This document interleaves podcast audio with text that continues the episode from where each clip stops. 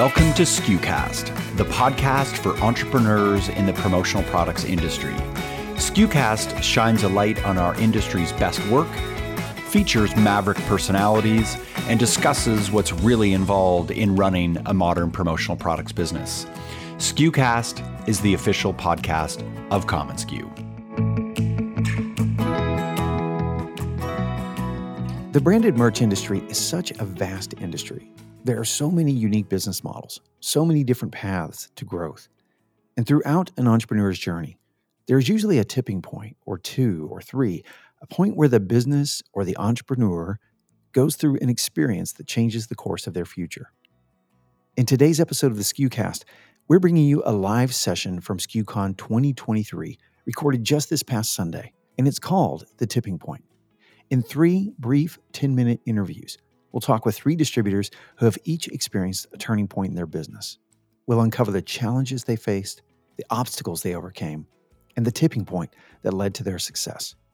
Our guests are Nathan Bailey, president and founder of Ideation Creative Brand Management, Stephanie Taylor, co founder of Hello Promo, and Jeff Becker, founder of Codis Design. Hi, friends. I'm Bobby Lehew, Chief Content Officer at commonsku. Now, as I mentioned, we just wrapped our in person event in Las Vegas, and it was incredible. And next week, on January 19th, we're bringing you SKUCon Virtual. SKUCon Virtual features an amazing lineup of speakers, including Michael Bungay Stanier, whose talk, The Five Question Leader, I promise you, will be one of the most encouraging sessions you will hear. Joining us live will also be Ben Grossman from Swag Cycle, Ali Delgado, CEO and co founder of Merchology, plus additional highlights from our in person event. SKUCon Virtual is built for teams, meaning since it's virtual, it's the perfect experience to gather your team together no matter where they are located and learn. If you're in the same geographic area, I encourage you to watch together as a team. And if you're not, or you're a hybrid workforce, have everyone join and then close your event with a team meeting to talk about practical ways you can begin to implement change in your business. You can learn more and register at skucon.com slash virtual. Today's episode is brought to you by commonsku, the work from anywhere platform that powers your connected workflow enabling you to process more orders and dramatically grow your sales. To learn more, visit commonsku.com. Now, here's the tipping point brought to you from SKUCon Live. And one note there is some language in this episode. I just wanted to give you a heads up before you listen. Here's our interviews with Nate Bailey, Stephanie Taylor, and Jeff Becker.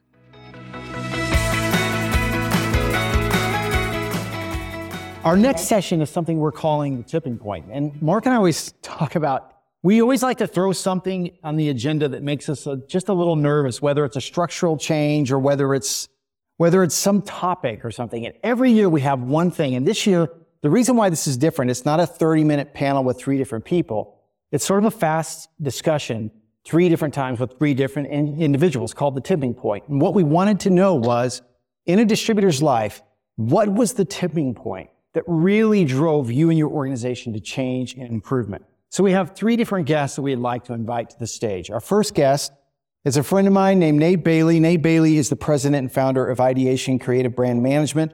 Honored in 2022 on the Inc. 5000 list as one of the fastest growing private companies in America. Nathan, Nate's worked with Intel, Comcast, Oracle, Salesforce, and what a journey you had, my friend. So, Nate, you had mm-hmm. this like major turning point in your life recently, and you were thinking of exiting the business you were considering selling, you were looking at all options because you weren't sure whether you wanted to grow the business at all. And when I asked you about it, and I've known you for years, I said, what, what was this change? And you said, really, the change had to do with yourself. What I learned about myself, I applied to the business. What happened? I um, was in a space now, looking back on it, kind of had an identity problem, was, was not feeling good about myself. Um, and so kind of went through um, 2019 and 2020 and COVID and all that kind of stuff. End of 2021, I started doing a program called 75 Hard. If anybody's heard of it, I don't know if anybody's done it before. So I did 75 Hard. And in the process of 75 Hard, what about on kind of a mission to make myself feel better physically and spiritually and uh, mentally? And so um, during that journey, I went uh, through this transformation um, of those three aspects of my life. And I was able to apply it to the business. And what I come to realize is that although I had a, on the outside looking in a very successful business and family and personal life and all the things that you would look at during that time, um, the vision had kind of stopped. And um, I'd reached what I'd always thought that my professional journey was going to be here uh, in this industry. Um, multi-million dollar business, good income, house with a pool, like all those kind of things. Um, and so when I got to the kind of end of that vision, I didn't really know what to do with myself anymore. Um, and so I had to, um, through the process of 75 Hard, you have to visualize, uh, do visualizations every day as one of the tasks. Um, and I began to learn how to do that. And then I started to visualize a further picture out of uh, what ideation my company could look like. And um, when that happened, kind of the lights went on and I got reinvigorated and refired up we use the word vision in business a lot, and it's it's become very generalized. You had a phrase, and, and we're all going to have to forgive this phrase, but I love the phrase myself. But it's it's a pretty broad phrase, a big phrase. Expansion of my being. Correct. Now you have to know Nate. Nate was the guy that if you showed up at his office, you were going to have it was it was good time Nate. You're going to hang around. You're going to have a great time. That was priority number one. But you really started to think about a bigger vision for your business. What does this expansion of my being mean, and how did that apply to the company? Because yeah. we really did make a transformation. Yeah. So I lost 55 pounds um, during that whole thing. And like you said, I was good time. I was the guy that ordered all the drinks and all the right. appetizers right. and all that kind of stuff. And so, um, uh, when I went through this program the last year, 75 Hard, and everything that had to go with it, I just got addicted to um, personal development in a way that um, I was talking to Kirby about this at lunch. You know, I started walking, and then the walking led to jogging, and then it led to walking uphill with a 45 pound vest. And so, as that related to the business, um, I started to wonder all the things that we were doing, what could we do better and more efficient and differently? And so, um, oh, is it your personal iteration? Then yeah. you're like t- applying it to the business. Correct. Yeah. Okay. Yeah. Um, you're at seven million in revenue now, and if I know now the new Nate Bailey, you have a plan for growth, not a not a wish, but a plan. Yeah. So you use the phrase "selling the dream." Sell me the dream. Where where are you growing to? Yeah. So um, you know, the new vision uh, is to become a what we heard earlier is to become an all-inclusive, all in-house, everything in-house business with decoration and fulfillment and kitting and all those kind of things. Um, and so um, I did my my team a disservice. I had to apologize to them. I kind of basically showed up and did the work and didn't have a plan and just kind of went through every day without trying to push us forward.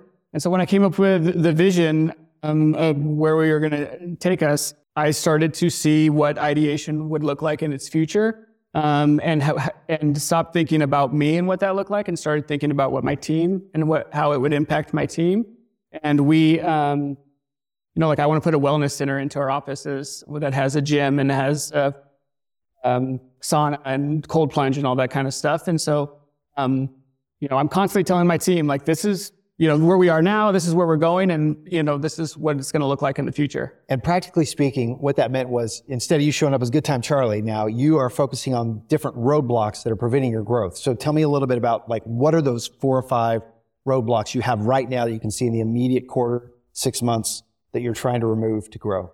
Yeah, so uh, up until this year, eight days now, I sold my own book of business. So I totally got rid of that so that I could only focus on eliminating roadblocks. Um, so I'm trying to, uh, I think one of the things that we don't do very well is consistently marketing through all channels. Um, so that's one of the roadblocks we have. Uh, we backed into uh, fulfillment and warehousing because the pandemic. And so we did it backwards without any sort of plan or any really knowing what we were doing. So uh, we're re- reverse engineering that to do it the right way. The other thing that we are trying to do is bring um, decoration in house. Something you said to me that I loved is that our core values are based on the things we suck at. what does that mean? So our core values leading up to when I went through this transformation, and like we wrote them on paper in 2009 when I started the business, and then they sat in a document, and we didn't live by them, and they were kind of worthless. So the business matured, it changed, it evolved. When we came up with our new why, our new mission statement, and our new core values as a business, I wanted to focus on the things that we were weak at to try and get better at them.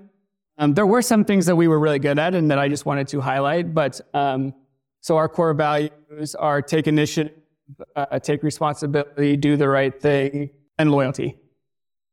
What does that look like practically on a day? Like you and your team, or, or yeah, every week you've got your goals, you're working on things. How do you? How does that become a practical conversation in your the, val, the values? Value add. Yeah, yeah. So, um, so our why, our mission statement, because we wanted to do something that was more than like be exceptional or be creative or um, anything like that. So our mission statement, our why, is to make our clients look like rock stars.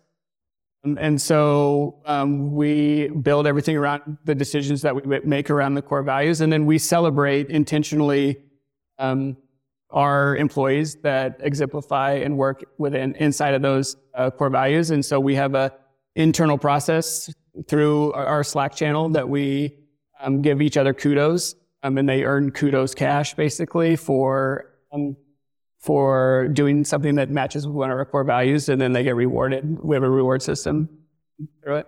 What does success look like for you now? Is is this a threshold? Like for years, I've known you. You you had numbers in your head. Yeah. When I hit this, when I hit that. What does right. success look like for you now?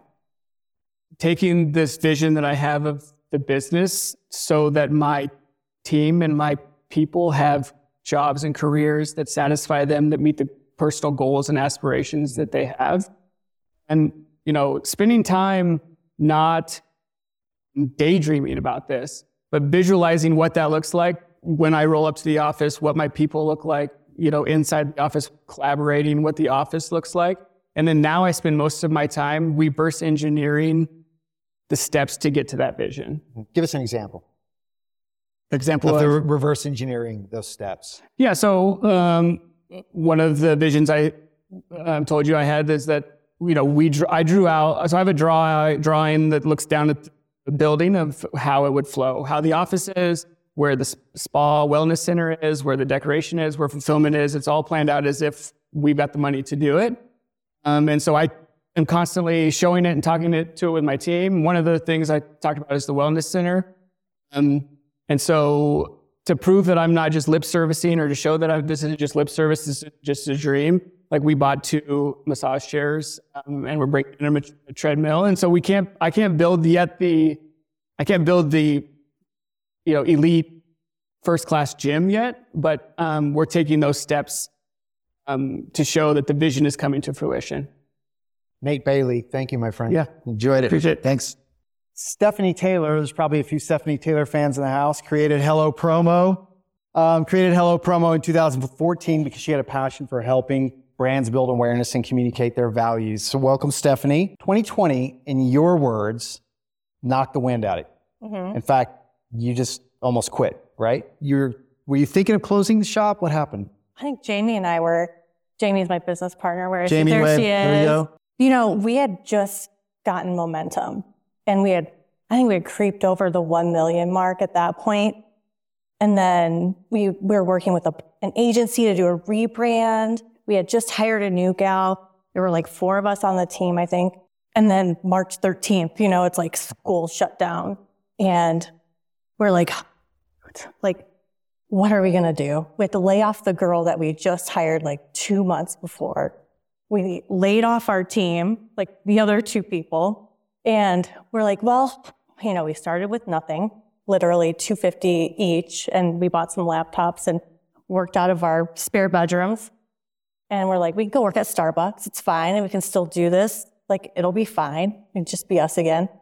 And, um, but holy shit. Sorry. He told me not to swear. No.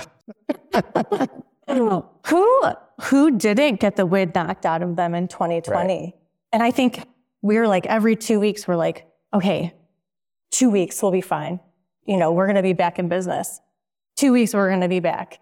Well, it's like May, June, July starts picking up again, but it was scary. And it, but in 2022, so you think of that threshold sales that you'd hit in 2022, you did that in the 12 months alone.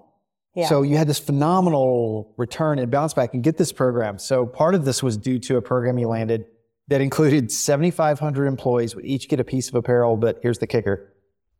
The client, I still read this and shake a little bit. The client has 350 different logos huh? for 750 employees. Yeah. Everybody groaned, right? Everybody's like, who oh wants that? When you were faced with that opportunity, Did you and Jamie struggle with that? Like, were you like, oh my God, are you serious? This is what we're going to do? What happened? I'm always like, Jamie, what do I do?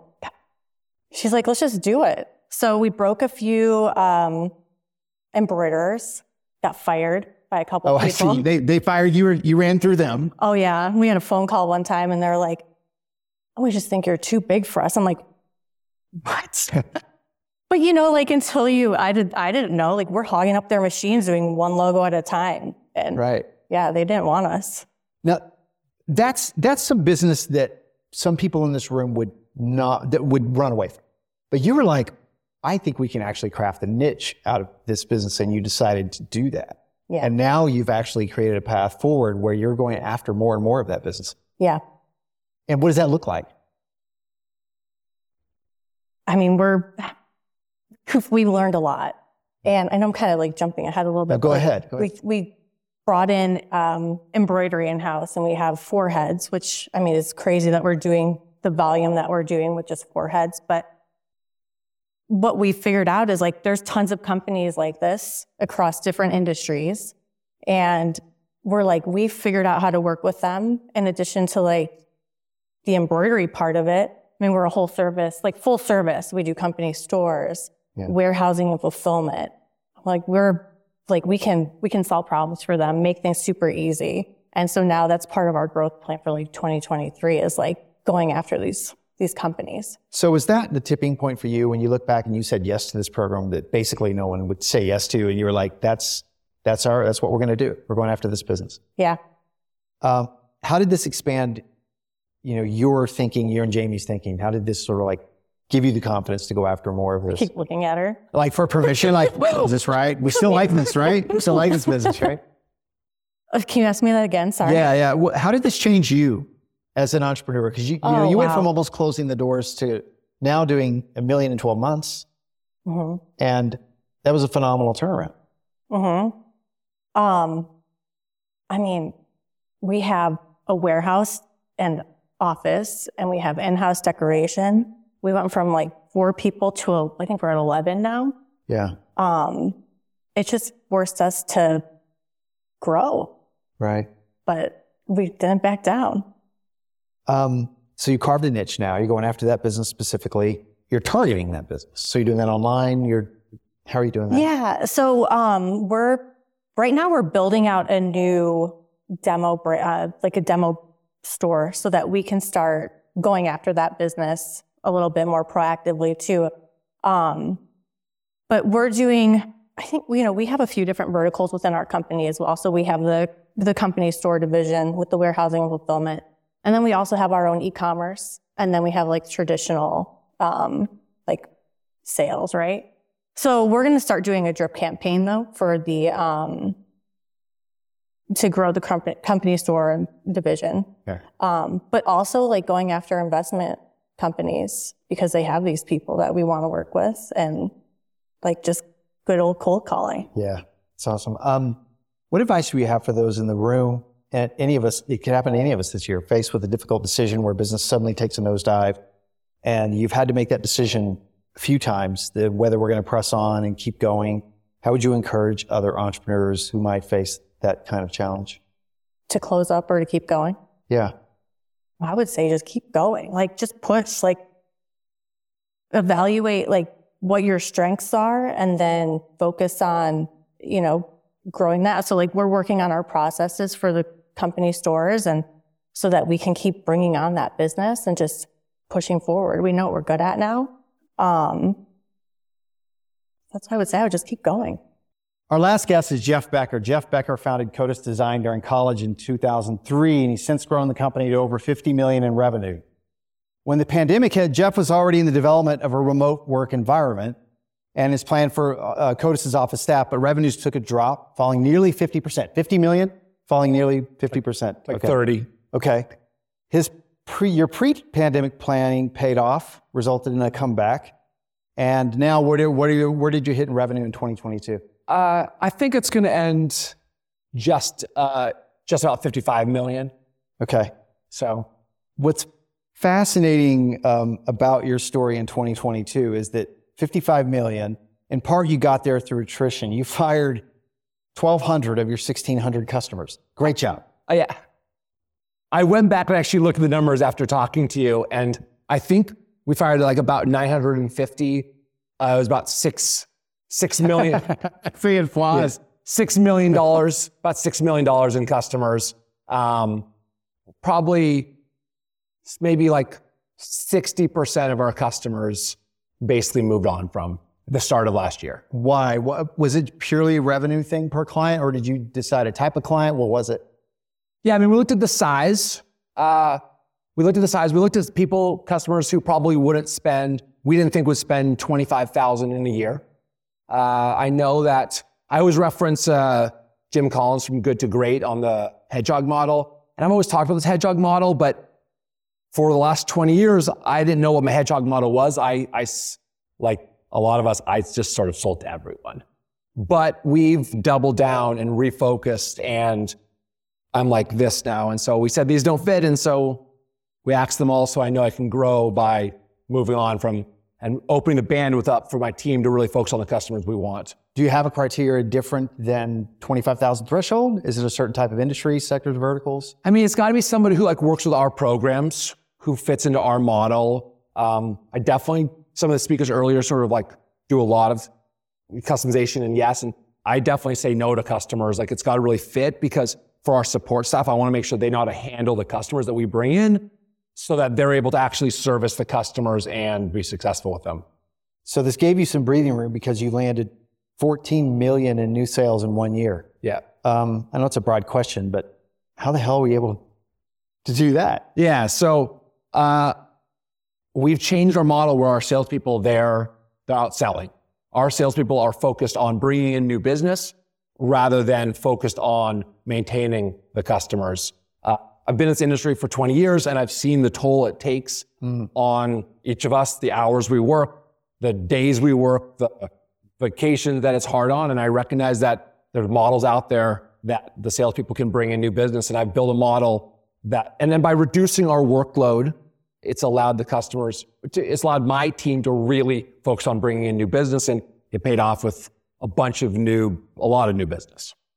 Your structure then must allow for biz dev people and then account managers. Yeah. Did you do go through any the infrastructure changes and comp changes? Oh, okay, here we go. Oh man. So, how are those? Oh. This has always been a hard business to get um, hunters and farmers yeah. organized and, and properly compensated. Without like, you don't have to divulge everything, Jeff. But how did you? What were some of the distinctions that you made between those two, and how are you able to? Like, obviously, you had success at it, 14 million. Yeah. Give us a little insight into what that was like and what it looks like. So, the biggest challenge has been getting the salespeople on board because uh, one of the benefits of this, mo- this industry is that we're paid on residual business and continuing getting business and having business that repeats year and year year after. Um, and I came up with a model that incented our sales team to say, all right, instead of focusing on the current business, instead of focusing on the recurring business, I'm going to get paid on really going out there and finding new business. Uh, not everyone was on board. Uh, I've lost a few people. I've got a few people that are, you know, skeptical is the wrong word, but the vast majority, they liked this thought. They liked the thought that they didn't lose money when someone made a mistake for them. How many of you right. are frustrated when an assistant right. or a support person makes a mistake, not even necessarily their fault, and it financially impacts you. They like the idea that on the weekends, they weren't answering phone calls. On vac- vacations, they were taking vacations. And so I got my salespeople on board, uh, and I've compensated them. And so now they're out there looking for new business and finding business and, and attacking. Was that a risk for you? You had to, I mean, well, it's still a risk. You had to draw deep though on your draw deep, your, yeah. your profit yeah. reserves that you had to yeah. say we're going to compensate these folks with and look for future benefit of that. Yeah, but you're to, yeah. you're real bullish on business development, and most of us do not have an aggressive new business development plan. But with you, it's like an obsession. Every time I talk to you, it's like a really obsession. Talk to us about this passion as a leader. Like, how do you shift from managing a reacting, responding team to being someone who is saying, nope, we're going to be a proactive sales team? Yeah, I mean, last year, you know, we dropped 6 million, picked up 15 new million, but I also lost some other business and customers that are, uh, we're, in a, we're in aggressive markets. I, I, I lost some business from customers not buying. And I know that's going to happen at some point. I know things are going to change. And I am, you know, neurotic or crazy or, you know, in the you said you said to me, I'm like something optimistic. You said, you said some phrase to me like I'm super optimistic, but I'm also like very, I don't know. He's he, he's more eloquent than I am. Um, but I just it's this sort of paranoia that if I I have to keep go get keep getting new business, and the reason I have to keep getting business is because I want to build this incredible product. And to build this incredible product, I have to make sure that I'm bringing in new business. I'm always fearful that there's the next CODIS. I mean, look around this room. Every single one of you is like, you know, working on this. And I'm fearful that I, I'm just fearful that people are coming. So I, it, it just pushes me and drives me every single day to like look for new business and keep going. So much so that when I, I told Jeff about this premise being the tipping point, he's like, I don't want to talk about yesterday. I don't want to talk about what the transition in my business. I want to talk about tomorrow. And um, this, this I want to, re- to repeat a phrase you said to me verbatim. I used to have a hope to hit 1 billion. Now I have a plan, like a literal plan. So give us a glimpse at what the future growth trajectory looks like. Time frame, investments required. Yeah. I mean, broad brushstrokes. Yeah. I mean, if I could pick up $15 million in new business a year and then it can add on top of each other, uh, I don't know, maybe 17 and a half years, I could hit a billion dollars. Uh, the, my, one of my sales directors said to me, like in the meeting, this idea came from him. I have to give him credit. It was like uh, two months ago. He says to me, he goes, Jeff, like, what would it take to get to a billion dollars in sales? I'm like, no, that's, that's not possible. He's like, no, no, but Jeff, like, what would it be? So I'm like, okay, well, take out my phone. I start running some numbers. I'm like, I mean, maybe. so now I like use this decision and I look to myself and I'm like, okay, I have these two decisions here. Which one is more likely to get me to a billion dollars? And I used to say if I'm venture, if I was venture backed with venture, with VC money, what would I do if I had VC money? Like just like a bunch of money, what would I do? But now I say to myself, which one of these two decisions helped me get to a billion dollars? And it's very, it takes about a nanosecond to actually figure out which one should I do. And now with my plan and sort of like this like sort of 17, 17 and a half year plan, I have other people in my organization, they say the same thing. They're like, hey, Jeff, here's the thought. This will get us to a billion dollars faster. And it's not even really a discussion of like, which one should we do? That's just the direction we're going because we're all aligned on which way we're trying to go. And it's more of like, I think like a, a guiding light than necessarily like I have to get there. But it's like very, it's amazing to have like this sort of clear directional plan to lead us in a way. And I love the story where you actually did the math and said, oh, wait, we grew by 15 million. We can actually pull that off. Um, you're a fierce optimist, but you're also not real Pollyanna about it. You're practical, but obviously fiercely determined. What would you say is the most important trait that has helped you think forward? Because I think thinking forward is one of the hardest things for us. We're optimistic people in this room, but thinking forward as a planner is a big difference. What do you think is the most important trait for us? I mean, I think that you need to spend enough time like walking away from like your current each and everyday life on like what's going on and like really said, okay, I think the most important thing is to have a clear like vision of what you're doing, like where you're going. Like I'm so, so on mission statements because I think they're kind of fluffy. I have like a two pronged approach in my business, like these two goals. And we're like always just looking at these two goals of like wh- of where to go. It's not so much for me like I care about like making all this money or growing a ton.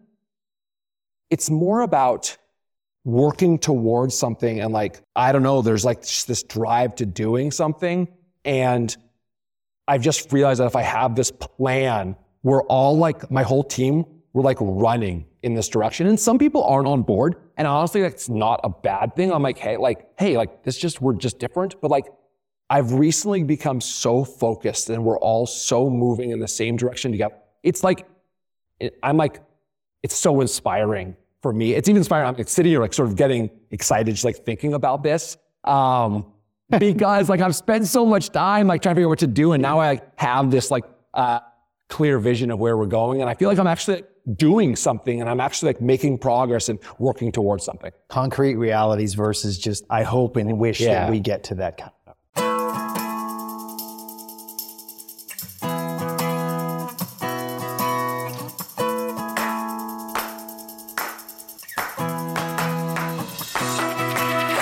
Thanks so much for tuning into this episode of SKUcast. Be sure to keep up with our latest content by subscribing to SKUcast on iTunes or to our blog at community.commonsku.com. Until next time, friends, thanks so much for listening.